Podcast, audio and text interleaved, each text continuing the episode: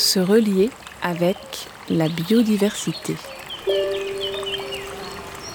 Trois minutes à la rencontre d'une espèce, une de nos voisines végétales ou animales des Bouches-du-Rhône, guidée par des histoires de scientifiques et de naturalistes.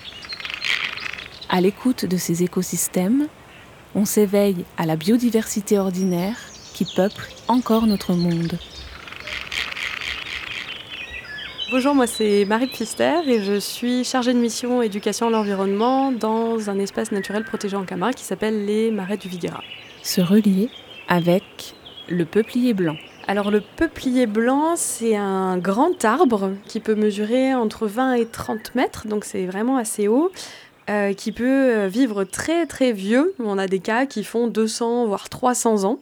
Donc euh, donc c'est un arbre qui peut vivre très longtemps. Et alors on le reconnaît, on dit peuplier blanc parce que l'arrière des feuilles est très blanc. Ah, donc euh, c'est euh, quand on le regarde de loin qu'il y a un petit peu de vent, on a l'impression que c'est un arbre avec des feuilles blanches. Il y a qu'un côté qui est euh, vert très clair et l'autre côté de la feuille est vraiment très blanc.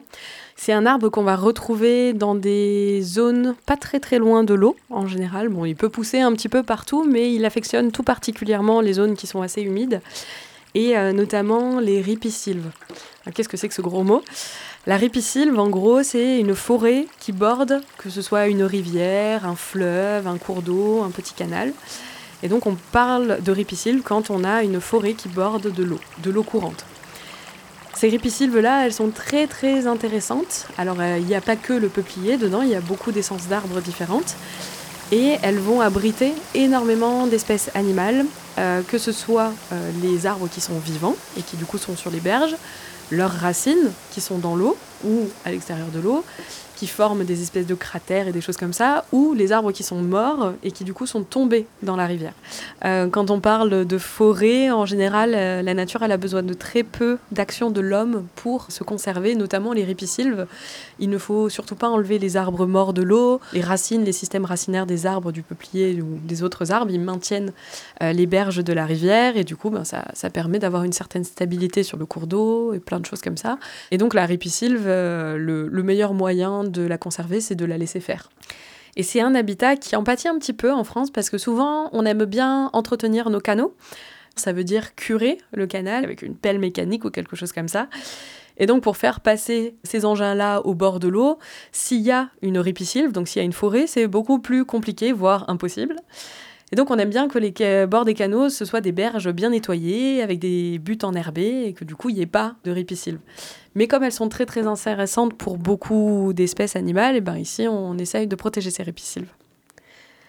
Alors euh, chez nous, ben, comme les peupliers, ce sont des très grands arbres, quand ils finissent par mourir, alors soit parce qu'ils sont trop vieux, soit parce qu'ils n'ont plus les conditions euh, idéales, ils vont servir de niche pour beaucoup d'espèces, que ce soit des petits insectes qui vont manger le bois mort, des oiseaux qui vont venir manger ces insectes-là, ou des oiseaux qui vont venir creuser des cavités dans ces arbres pour pouvoir faire le nid.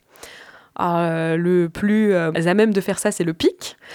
Mais souvent, il se fait chipper euh, son nid une fois qu'il a creusé sa cavité et qu'il y a un beau trou et tout ça. Et ben le rôlier, il adore venir nicher dans ces cavités d'arbres morts.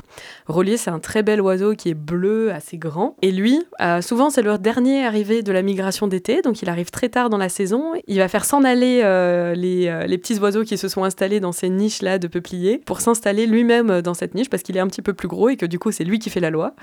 Et donc, il s'installe là pour élever ses petits donc même si l'arbre est mort, il a quand même une utilité euh, pour euh, la faune, euh, en tout cas que ce soit pour être mangé ou pour servir d'habitat pour beaucoup d'espèces.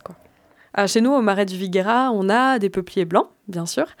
Et on a notamment euh, une petite forêt, toute petite forêt de peupliers blancs qui est en fait euh, maintenue en bonsaï. Vous savez, ces arbres qui sont normalement très grands et qu'il faut tailler tout le temps pour euh, les maintenir en petits arbres. Et chez nous, ici, c'est une espèce animale qui maintient ces peupliers blancs en bonsaï, c'est le castor. Le castor en Camargue, il fait pas de grands barrages comme on peut euh, l'imaginer, mais il utilise quand même ses branches d'arbres pour recouvrir sa hutte.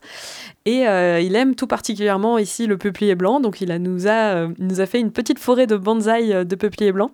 C'est très rigolo, c'est des arbres qui du coup normalement font 20-30 mètres et ici mesurent 1 à 2 mètres, pas plus, parce que le castor, eh ben, il grignote régulièrement des branches. Soit il va manger l'écorce, carrément manger le bois, soit il va ramener la branche euh, dans sa hutte pour pouvoir recouvrir sa hutte avec ses branches de peuplier.